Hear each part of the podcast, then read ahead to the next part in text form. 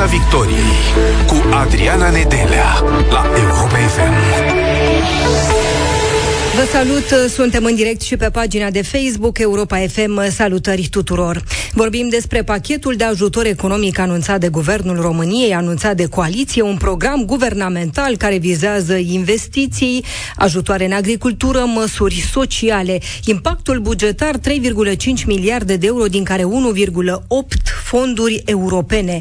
Marcel Ciolacu anunța că PSD a lucrat la cele mai multe dintre măsuri și că relația cu premierul Nicolae Ciucă, proaspăt numit la șefia PNL, funcționează deocamdată. Ne întrebăm cum să privim acest pachet de măsuri, că pe hârtie sună bine, doar că vine avertismentul Băncii Mondiale, care spune așa, creșterea economică a României anul acesta va fi de doar 1,9%, iar inflația va ajunge la 10%. Anul trecut era la 5%. Redresarea economică, anunță Banca Mondială, va depinde și de capacitatea de a absorbi fonduri europene a României. Vorbim despre premierul României Nicolae Nicolae Ciucă, care este și noul președinte al PNL, probabil și viitorul candidat la prezidențiale și ne întrebăm cum suntem conduși în această perioadă, cum comunică autoritățile și da, este premierul Nicolae Ciucă liderul de care avem nevoie, de care are nevoie România? Ce se va întâmpla cu acele acuzații de plagiat, de exemplu, la adresa sa? Vom vorbi și despre dezvăluirile jurnalistei de investigație Emilia Șercan. Aceasta vorbește despre scurgere de date în anchetă, defăimare și intimidare. În studioul Europa FM este politologul Cristian Preda, decanul Facultății de Științe Politice Universitatea București. Domnule profesor, bună seara, mulțumim foarte mult pentru că sunteți cu noi. Bună seara, mulțumesc mult pentru invitația. Cum e, domnule profesor? Sună foarte bine, guvernul anunță ajutoare peste ajutoare, se laudă că poate, PSD spune noi le-am făcut aproape pe toate și deocamdată ne înțelegem bine cu premierul și cu noul președinte PNL. Coaliția funcționează.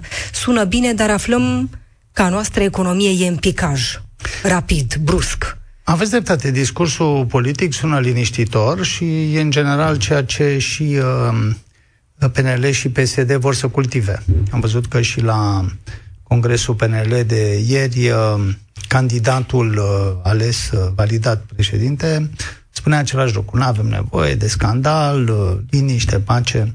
Pe de altă parte, aș citat uh, Uh, previziunile băncii mondiale legate de inflație. Uh, Banca Națională a României e și mai severă, a anunțat uh, mai mult de 10% ca risc de ca probabilitatea cifrei deficitului.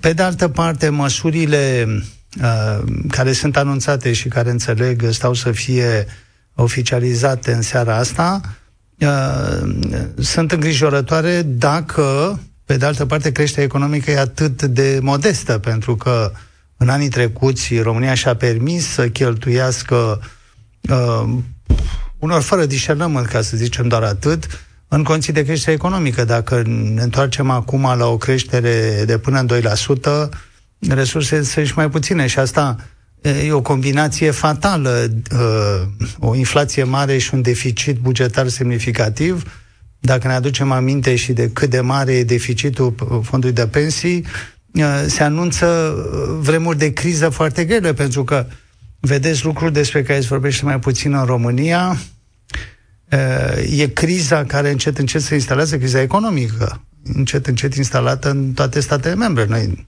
depindem extrem de mult de celelalte economii europene, nu? Suntem foarte mult afectați, de pildă, de uh, nivelul creșterii în Germania, pentru că foarte multe din firmele românești care produc pentru PIB, cum se spune în lumea, celor care lucrează în uh, firmele astea, uh, foarte multe dintre firmele astea uh, depind de comenzi nemțești și altele sunt în lanțuri de producție europene. Deci dacă toată economia europeană se contractă, noi vom plăti la rândul nostru prețul acestei uh, uh, perioade dificile pentru economie. Vă, teme, de da. da. Vă temeți că PNL și PSD au experiență în a fi mână largă, nu? Da, n-au reputația să fi fost vreodată uh, amicele uh, nu austerității, ci al unei bune chipzuiri a bugetului. Nu, în general, uh, uh, aruncă bani. Pe de altă parte, din perspectiva atragerii fondurilor europene, uh, suntem într-o criză serioasă, iar nu avem un ministru care se ocupe de fonduri și nu e prima schimbare de acest fel. Mă tem de altfel că numele și profilul celui care se ocupă de uh, chestiunea atragerii fondurilor europene e mai degrabă necunoscut în societatea românească. Nu, omul ăsta ar trebui să fie o vedetă, să fie respectat de toată România, nu că e omul care aduce bani europeni, ceea ce toată lumea așteaptă. Și uh, uh, ne așa autoritățile locale care muncesc, trudesc, fac planuri în diversele uh, segmente, în diversele programe de uh, sprijin și cetățenii care vor să vadă ce se face finalmente cu acești faimoși bani europeni. Uh, ori, uh, iată, ia, a plecat acum un ministru al afacerilor europene și a fondurilor europene, au mai plecat și alții, uh, de pe margine fostul ministru care a croit PNRR-ul, uh, domnul Ghinea, avertizează și nu-l bagă nimeni în seamă, deși el știe în detaliu ce s-a proiectat și ce s-a uh, avut în vedere din perspectiva asta PNRR, uh, adică ideea că putem miza pe fonduri europene e iarăși un lucru bine spus, dar uh, nu, nu văd pe cineva care să aibă nu fermitatea, încrederea, energia uh, de care e nevoie pentru ca aceste fonduri să fie realmente utilizate. Nu? Și vedem că iertați-mă că prelungesc această observație, dar inclusiv în chestiunea PNRR, deocamdată sunt bifate uh, niște obiective care sunt mai degrabă rezolvabile în birouri și nu pe teren. Ori în momentul în care, uh, iată, au trecut, uh, suntem în aprilie, Uh, unii au început să folosească banii ăștia în mod concret, nu doar să-i bifeze ca fiind uh, primiți de aproape un an de zile. Prin mai-iunie anul trecut au început primii, cei care au fost campioni la proiecte. Ori la noi, dacă întrebați uh, pe cineva dacă a auzit de vreun proiect început sub acest semn, mă tem că nu veți găsi prea mult. Și aici termenul e, e, e rigid. Nu se pot obține prelungiri cum s-a întâmplat cu banii din exercițiile financiare multianuale, unde s-au dat tot timpul prelungiri de un an, doi și unor mai mult. De asta, uh, în fine, sunt puțin uh, îngrijorat uh, văzând larghețea cu care sunt anunțați bani, mizându-se pe o generoasă așteptare, entuziastă așteptare a fondurilor europene. Pe de altă parte, încrederea românilor în autorități este la un nivel atât de jos, încât oamenii ar spune e ceva la mijloc, e o chestiune pur electorală, e ceva de imagine, își trag și ei ceva. Ar putea să spun. E adevărat că foarte multe din autoritățile locale au construit proiecte de dezvoltare după alegerile din 2020 și urmărind toate aceste repere oferite de guvern și uh, fondurile europene clasice și PNRR-ul, făcând niște calcule, uh, de pildă pentru prețurile materialelor, unde e vorba de construcții, sau pentru prețul uh, combustibilului, pentru prețul energiei în general, nu? Da. Și toate aceste planuri au fost răsturnate, tocmai pentru că guvernul nu s-a grăbit să le pună în operă, nu? Deci uh, planurile au trenat, hârtiile cu proiectele au fost ținute în diverse sertare, când au ajuns la Bruxelles vă amintiți, în toamnă PSD-ul, înainte de a ajunge la guvern, spunea că vrea să schimbe toate aceste Uh, uh, proiecte, până au venit la guvern și iarăși au pus sub semnul întrebării efectuarea, punerea, operaționalizarea proiectelor uh, sub PNRR și sigur că la nivel local oamenii sunt derutați. Dacă veți întreba primari sau membrii ai Consiliului Județene sau ai Consiliului Local, eu o să vă spună, păi da, așteptăm de luni de zile să vedem ce ni se întâmplă. Și între timp prețurile au crescut și uh, aceiași responsabili locali cer la guvern, respectiv celor două partide, PNL și pe, Uh, și PSD le cer uh, sprijin. De asta foarte probabil se vor anunța niște compensări, niște subvenții pentru combustibil sau asta pentru așteptăm. lucrările în construcții, fiindcă multe din proiectele astea sunt uh, ziduri, drumuri, diverse amenajări. Spuneați că e nevoie de cineva care să vină în forță, să aibă energie. Simțiți că nu vine energia asta de la proaspătul numit la șefia PNL, de la premierul României?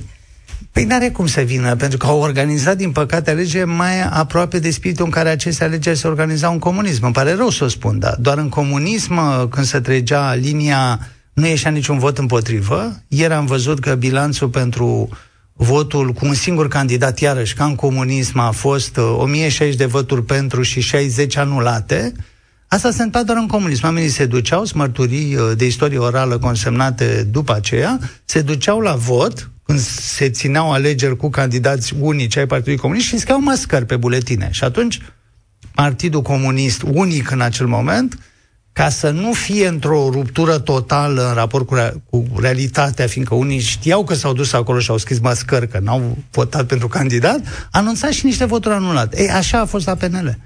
Asta e o, o, o dedemocratizare, ăsta este termenul folosit în teoria politică, semnificativă în, în spațiul nostru politic. Și uh, e de fapt uh, îngrijorător nu numai uh, uh, faptul că există o instabilitate cronică instalată la nivelul uh, Partidului Național Liberal și la nivelul guvernului în general, dar și faptul că există această simulare a um, regulilor de bază ale unei uh, competiții politice.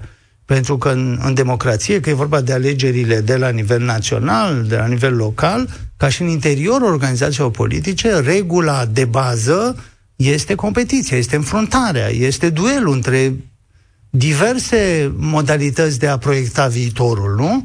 Și cu toate uh, păcatele luptei pe care am văzut-o la PNL astă vară, nu a durat foarte mult într-o perioadă când uh, criza sanitară era încă uh, un mare motiv de îngrijorare, atunci când Orban și Câțu s-au confruntat, am văzut o confruntare. Era clar o competiție. Erau două puncte de vedere, așa cum s-au afirmat ele, erau și două personalități diferite. Acum am văzut pe cineva care nu cred că a lăsat vreo urmă în, uh, în memoria uh, uh, publică, în afară de faptul că a fost validat.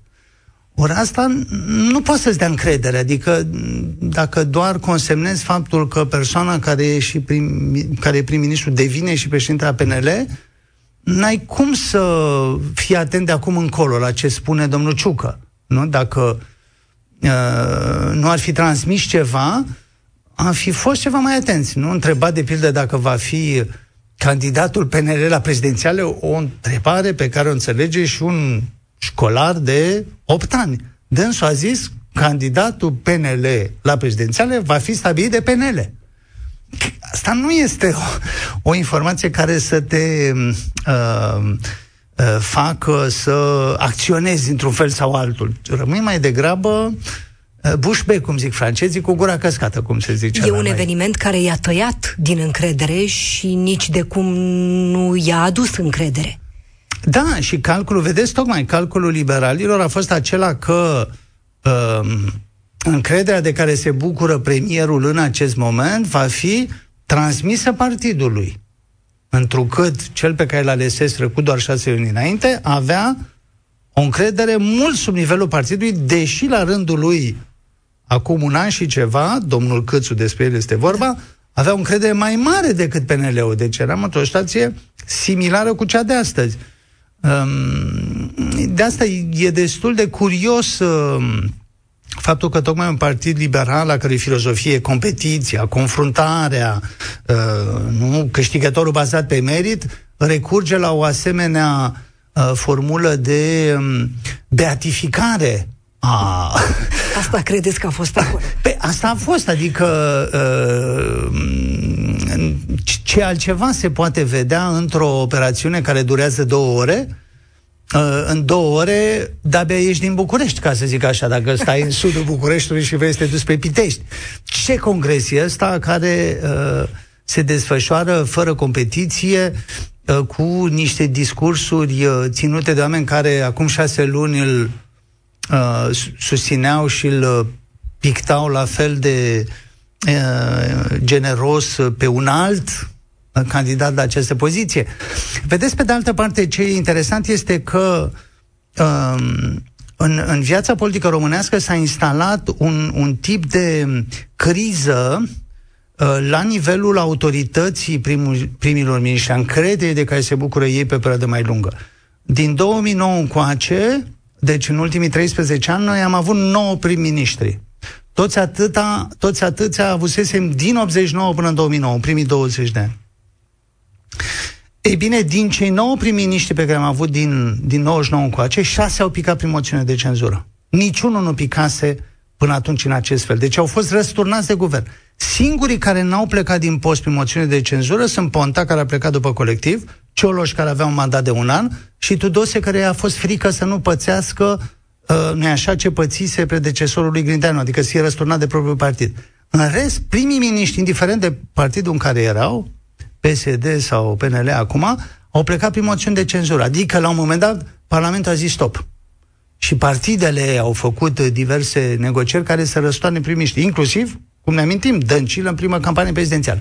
Asta ne arată că există o mare fragilitate, mult mai mare decât în prima parte a, a perioadei postcomuniste. Tocmai în chestiunea prim-ministru. De asta atunci când alegi un prim-ministru trebuie să alegi pe cineva care are forță politică, pe cineva care are aprobat înainte de a deveni prim-ministru, care are niște calități politice. Iar ceea ce e îngrijorător este că nu vedem acest tip de, de raționament la, la partidele care au, care au uh, uh, dat primii miniștri, nu? Uh, și la PSD a fost ales uh, doamna Dăncilă când a fost aleasă, era deja prim-ministru și tot pe schema asta au făcut-o și președinte de partid, deși în momentul numirii ca prim-ministru notorietatea era de 2%. Nu? Iarăși cineva foarte fragil din punct de vedere politic. Grindeanu și Tudose erau la fel. Deci uh, există o, o, o criză de construcția pro, a portretului de prim-ministru. Nu? Sunt, sunt oameni care au rezistat cu adevărat în această funcție și care, într-un fel sau altul, și-au, și-au lăsat numele, nu? Au avansat niște proiecte, au împins niște lucruri. Suntem într-o perioadă în care a fi prim-ministru pare să fie mai degrabă rolul hazardului decât a unei cariere solide, al unei uh, dovezi că ai, ai, ai o forță și poți să porți un proiect, nu? Uh, ori asta în, în, în situații cum sunt cele de astăzi, vedem criză sanitară, criza uh, de stabilitate politică, război în, în perioada asta, nu cred că e cea mai bună idee. Adică simplu fapt că aduci pe cineva care a fost la un moment dat pe un câmp de luptă, politic nu înseamnă nu înseamnă ceva, pentru că noi nu suntem într-un război, nu avem trupe pe care să le conducă primul ministru, de altfel nu primul ministru conduce trupele. Avem o structură militară separată de structura politică. Deci experiența de care e nevoie acum e o experiență de viață semnificativă și de angajament politic. Ori vedem că se improvizează, de fapt. În PSD nu? credeți că se întâmplă la fel? Vă spun sincer că mi-e, mi-e groază de momentul în care Ciolacu va ajunge uh, prim-ministru. Pe mine ideea că s-a făcut un asemenea acord în care fără să înțelegem uh, uh, care sunt meritele domnului Ciolacu, dânsul e automat prim-ministru la anul, uh, mă sperie. Pentru că domnul Ciolacu este un manager al Partidului Social Democrat, dar nimic mai mult. Nu, nu l-am auzit spunând, uh, spunând ceva din perspectiva pe care o, o deschem mai devreme. Cum vede domnul Ciolacu România anului 2023? Acum, cu un an înainte de a lua această funcție. Cum vede România din 2024? Ce înseamnă pentru el uh, relațiile României cu uh, Bulgaria, de pildă? Ca să luăm vecinul cel mai apropiat de capitală, sunt aici la 60 de kilometri de noi. Ce înseamnă pentru, pentru uh, Ciolacu digitalizarea? Ce înseamnă uh, piața unică și consolidarea pieții unice europene? Ce înseamnă relația cu Statele Unite, politic, nu militar? Sunt teme care în oricare din democrațiile europene sunt permanent în dezbaterea publică și publicul știe ce zic socialiștii în cele câteva teme pe care le-am improvizat foarte rapid. Și mai sunt multe altele, sunt zeci de chestiuni care interesează publicul. La fel cum același public știe ce cred adversarii socialiștilor în toate aceste chestiuni, nu? Și atunci când se fac alegeri, se confruntă aceste viziuni. O, noi nu avem asta, noi avem uh, un soi de Uh, de improvizație quasi permanente atunci când e vorba de programe de guvernare, avem coaliții negociate doar post-electoral, fără ca ceva să le anunțe, nu? Cine a anunțat în competiția din 2020 de la PNL sau de la PSD faptul că vor să guverneze împreună. Știți pe cineva? Eu n-am remarcat pe nimeni. Se însăilează, deci, politic, se improvizează niște programe guvernamentale și, pe urmă, se răspunde unor stimuli ale veniți din disperare, nu? Cum dădeam mai devreme exemplu, primarii, autoritățile locale sunt da. disperate că au crescut prețurile pentru achiziții și proiectele pe care le-au croit acum un an jumate când acest guvern a fost investit, nu se mai pot ține. Și atunci guvernul trebuie să reacționeze sub criză la această necesitate, fără a avea ceva mai amplu. Inclusiv PNRR-ul, el a fost proiectat în câteva luni pentru că s-a evit această ocazie și pentru că unii care aveau ceva experiență europeană, cum era Ghinea de la, de la USR, au, au și-au suflecat mânecile și au făcut ceva foarte clar în câteva luni de zile, adunând nevoile și uh, proiectând lucrul ăsta. Dar așa a fost sub presiunea intrării unui mic partid la guvern, un partid care a și dispărut între timp de acolo. Suntem deci, în criză politică, nu doar în criză economică, nu doar în război și atunci la prezidențiale o să avem aceleași emoții, aceleași temeri? Bun, în partide acum sunt foarte mulți cei care visează la asta. Uh-huh. Să nu vă închipuiți că Ciucă este Ciucă nici nu știu, nici nu știm dacă s-a gândit el la prezidențiale sau dacă s-au gândit alții pentru el care trebuie să meargă la prezidențiale. Sunt în, în, în Partidul Național Liberal oameni care se gândesc la acest lucru. Uh, și care n-au declarat-o public, pentru că, așa cum se știe, la noi candidatură se declară foarte târziu. Uh, la fel se discută despre candidaturi din uh, interiorul Partidului Social Democrat. Sunt nume care sunt rostite, inclusiv al fostului uh, social-democrat, care cred că nici nu mai e acum la ei în partid, ci uh, care ocupă o poziție la NATO, Mircea Joană. Sunt nume care sunt rostite uh, în, clipa, în clipa de față, dar cred că suntem departe de a, de a vedea um, o, o tabloul candidaturilor. Um, au fost surprize de fiecare dată. Uh, când uh, președinții în funcție n-au mai candidat. Fie pentru că nu mai puteau, se terminaseră cele două, respectiv trei mandate, pentru că Ion Iliescu a avut privilegiul de a îi se îngădui să facă trei mandate, uh, fie pentru că n-au mai vrut, nu? Când Emil Constantinescu s-a retras, a fost o mare surpriză revenirea lui Ion Iliescu. Deci, atunci când președinții în funcție nu mai candidează, uh, vine o epocă de mare instabilitate și de mare surpriză, iar la noi va fi cu atât mai mare instabilitatea cu cât 2024 este, din nou, după 20 de ani, primul an în care avem proiectate programate mai multe alegeri și chiar vor fi, chiar, vor fi mai multe decât în 2004, pentru că vom avea și locale și legislative și prezidențiale, pentru că din 2004 încoace am intrat și în Europa, vom avea și alegeri europene la anul. Deci vor fi multe tururi de scrutin uh, și, uh, uh, în fine, uh, eforturi de a croi... Uh, vom fi creativi, vom deveni creativi. De la improvizație vom trece la creativitate. Cine, cine vrea să obțină o scor bună ar trebui să se pregătească de acum. Dar, dar nu văd asta. Nu, eu nu... Poate uh, PNL se pregătește cu Nicolae Ciucă. Din dar dacă, informațiile dacă, pe care le-am eu, nu se pregătește. Dar dacă se dovedește că premierul a plagiat, ce facem? Păi, în primul rând, să ne înțelegem. A plagiat. Eu opun frazei simple, uh, propoziției simple pe care o rostește uh, domnul prim-ministru, nu am plagiat, constatarea pe care a făcut-o doamna Emilia Șercan, și care este credibilă din toate punctele de vedere, potrivit căreia premierul a plagiat. Rețineți, vă rog, aceste trei cuvinte. Premierul a plagiat. Nimeni nu va putea dovedi contrariul, pentru că este un fapt pe care îl poate surprinde orice om dotat cu o minimă capacitate de a compara două texte. 42 de pagini din cele circa 120 sau 130 ale tezei lui Nic- Nicolae Ciucă sunt copiate din alte părți. Nu trebuie să fii membru al Academiei, nu trebuie să fii savant ca să vezi că două texte sunt identice. Unul în teza lui Ciucă și altele din texte, din cărți sau din teze de doctorat publicate înainte, care nu-i aparțin lui. Deci, evidența este uh, stridentă. Nu știu cum să vă spun. Și atunci minte sau nu știe că a plagiat? Vă întreb și așa.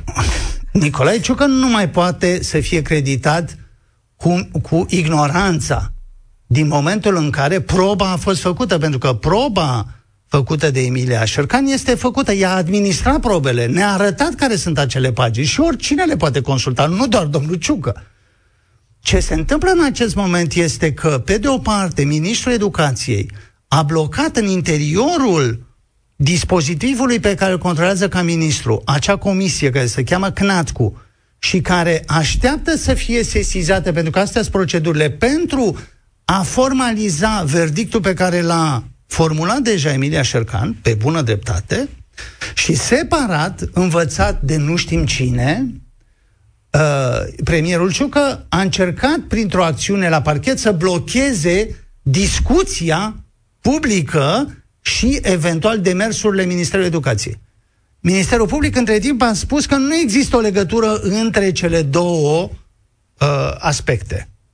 Și atunci, uh, punctul cheie este la ministrul Câmpeanu. Ministrul Câmpeanu a publicat, a intervenit cu bună știință, cerând secretarului uh, uh Ministerului, secretarului general al Ministerului Educației să blocheze cursul procedurilor pe care CNATCU trebuie să le urmeze.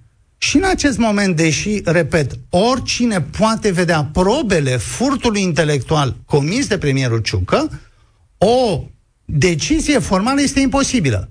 De asta e puțin absurd să-l auzim chiar pe premier spunând aștept organele să se, produ- să se pronunțe, pentru că... Spune să lăsăm instituțiile să-și prezintă da, concluziile. Dar, păi, dar da, ele dar nu sunt lăsate. Ar trebui să-i spună acest lucru ministrului Câmpeanu, care este în subordinea lui și cu știința premierului sau fără știința premierului a blocat un demers al acestei comisii. Membrii care sunt toți distinși profesori universitari ai comisiei care ar trebui să formalizeze decizia, să o constate cu autoritatea pe care le dă apartența la această comisie, nu pot face acest lucru. Pentru că ministrul Câmpeanu îi blochează. Nimeni altcineva. Nu eu, nu dumneavoastră, nu uh, altcineva. Deci, în acest moment suntem într-o situație în care, mizând probabil pe necunoașterea tuturor acestor uh, mașinării uh, instituționale, proceduri, uh, trasee, primul ministru și uh, uh, ministrul Câmpeanu blochează lucrurile. Ce mai grav este că și un alt ministru este responsabil pentru intimidarea doamnei Șercan. Uh, eu cred că este scandalos ca un ministru de interne să nu fie capabil să clarifice la mai bine de o săptămână de când doamna Șercan a explicat publica este obiectul unei hărțuieli și a unei intimidări un ministru să nu fie capabil să clarifice situația și să-i uh, pedepsească pe cei care au comis acest gest. Pentru că ori ești ministru și autoritate, ori te duci acasă și lași pe un altul să clarifice ce fac polițiștii din subordinea ta. Pentru că ministrul de interne nu este un poet care contemplă căderea frunzelor sau înmugurirea copacilor. Ministrul de interne este un om care trebuie să pună ordine și atunci când o instituție din subordinea lui chiar și anume poliția, comite un abuz care ne situează la nivelul unei uh, țări autoritare uh, unde uh, cine critică guvernul e șantajat sau aruncat în închisoare, un, un asemenea ministru uh, nu are un loc într-un guvern democratic. Ce le spune studenților dumneavoastră, domnule profesor, despre subiectul acesta? Doamna Șercan vă este colegă. Predă la facultate. Ce le explicați? Da. Ce uh, se întâmplă? Bun, eu am un, un principiu care mă uh, uh, cenzurează atunci când vine vorba de comentarea, mă blochează atunci când vine vorba de comentarea actualității politice. Universitatea nu trebuie să fie un spațiu al uh, al uh, poziționărilor politice. Dar și despre de asta, plagiat, cu siguranță vorbim. Despre plagiat le spunem din prima zi în care intră, de an bun, de 25 de ani, în fine, predau de, de, de foarte multă vreme la Universitatea din București și primul lucru pe care îl spunem studenților atunci când vin la facultate pe 1 octombrie este există în universitate o crimă oribilă și asta se cheamă plagiat. Și vă învățăm să nu o comiteți, vă educăm pentru a ști cum se formulează un text, cum se scrie un text, cum recunoști contribuțiile intelectuale ale celor care au scris înaintea ta, pentru că au reflectat la această materie. În deci... PNL credeți că îi pasă cuiva de subiectul ăsta, de plagiat, de ce înseamnă el, de cât de important e? Unii au aflat. Și?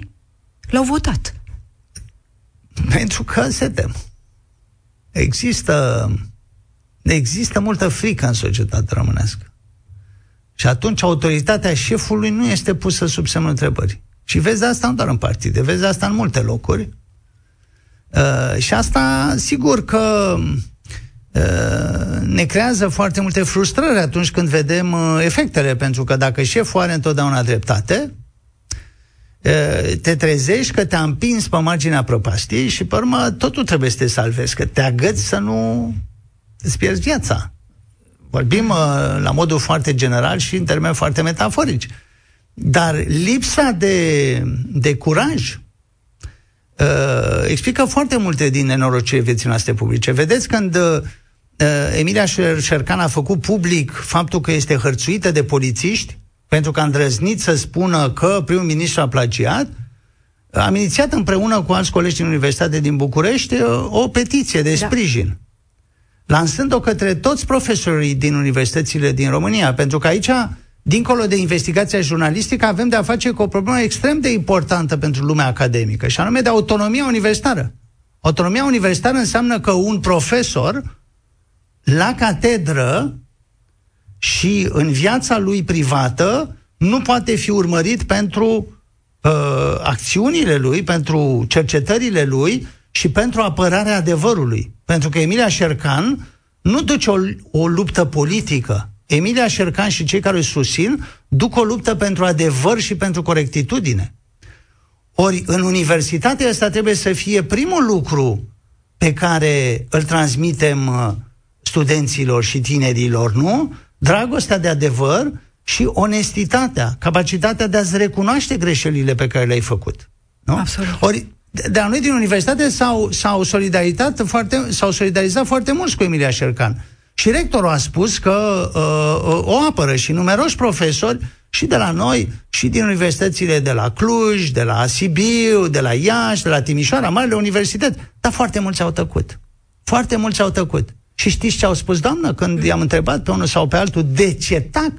Au zis, păi dacă mâine ne taie câmpeanul bugetul pentru licență sau pentru master sau pentru doctorat. Deci pentru frica. că miniștrii, preci- miniștrii care l-au precedat pe Câmpeanu în funcție au făcut asta. Frica despre care vorbeați în Și Câmpeanu, în loc să clarifice această diferență față de cei pe care am văzut înaintea lui, o cultivă. Doar patru și minute. acest lucru. Doar patru minute mai avem la dispoziție, adevărul trebuie aflat, nu? Și trebuie da. să-l aflăm despre aceste acuzații de plagiat la adresa premierului și așteptăm adevărul. Sunt gata, doamna Nedela, sunt gata oricând să-i arăt domnului prim-ministru, îmi fac timp pentru asta, pagină cu pagină, cum și în ce fel a plagiat. Cu Emilia Șercan, fără Emilia Șercan, eu îmi fac timp pentru dânsul. Poate vă ascultă și e de acord. Pe final, domnule profesor, nu pot să nu vă întreb, Elena Udrea în arest în Bulgaria, condamnată la șase ani de închisoare. Ați colaborat cu Elena Udrea, ați avut o relație apropiată în politică, ați lucrat alături de ea. V-aș întreba dacă v-ați uitat înapoi. Ați schimbat ceva în această colaborare pe care ați avut-o cu Elena Udrea? Vă e greu? V-a încercat în vreun fel, nu știu, poate rușinea că ați colaborat cu Elena Udrea? Am colaborat foarte mulți ani cu Traian Băsescu, eu am fost consilier și am fost susținut în cariera mea europeană. Am fost coleg de partid cu Elena Udrea și trebuie să vă spun că majoritatea ocaziilor atunci când am interacționat am fost în conflict. Ea a vrut să mă dea afară și din PDL, m-a salvat Emil Boc, în clipa în care eu îl susțineam pe Nicușor Dan, drept candidat al Partidului Democrat Liberal la primărie, iar partidul îl vrea cu tot din adinsul pe Prigoană. Pe urmă m-a dat afară din PMP, tocmai pentru că n-am susținut candidatura ei la prezidențiale, spunând că o face doar pentru a se feri de justiție. Deci am avut mai degrabă relații tensionate. Dar e adevărat că în campania pentru europene ea m-a sprijinit în 2014 pentru că Traian Băsescu hotărâse atunci să mă susțină pentru renoirea mandatului. Ați schimbat și ceva? regret, uh, am spus deja public, dar evident că, în fine, ne fiind cineva atât de important precum Ciucă sau alții, ceea ce spun eu nu, nu e reținut. Uh, am spus că uh, vecinătatea sulfuroasă uh, a unora pe, precum uh, Udrea sau uh, alții pe care îi criticasem pentru acte de corupție, pentru lipsă de onestitate, Uh, m-a afectat și o consider o greșeală. Mi-am cerut deja scuze de mai multe ori și pentru o celebră poză pe care a, a, a difuzat-o. Bun, uh, o să o fac de câte ori mi se cere. Uh, cred că am învățat ceva din această lecție și ăsta e un lucru important. Mă feresc în mult mai, cu mult mai multă atenție de vecinătăți uh, uh, incerte. Vă mai așteptăm în studioul Europa FM. Mulțumim tare mult, domnule profesor. Politologul Cristian Preda, decanul Facultății de Științe Politice Universitatea București, a fost alături de noi. Nu plecați, rămâneți pe Europa FM în doar câteva momente. Urmează știrile. Piața Victoriei cu Adriana Nedelea la Europa FM.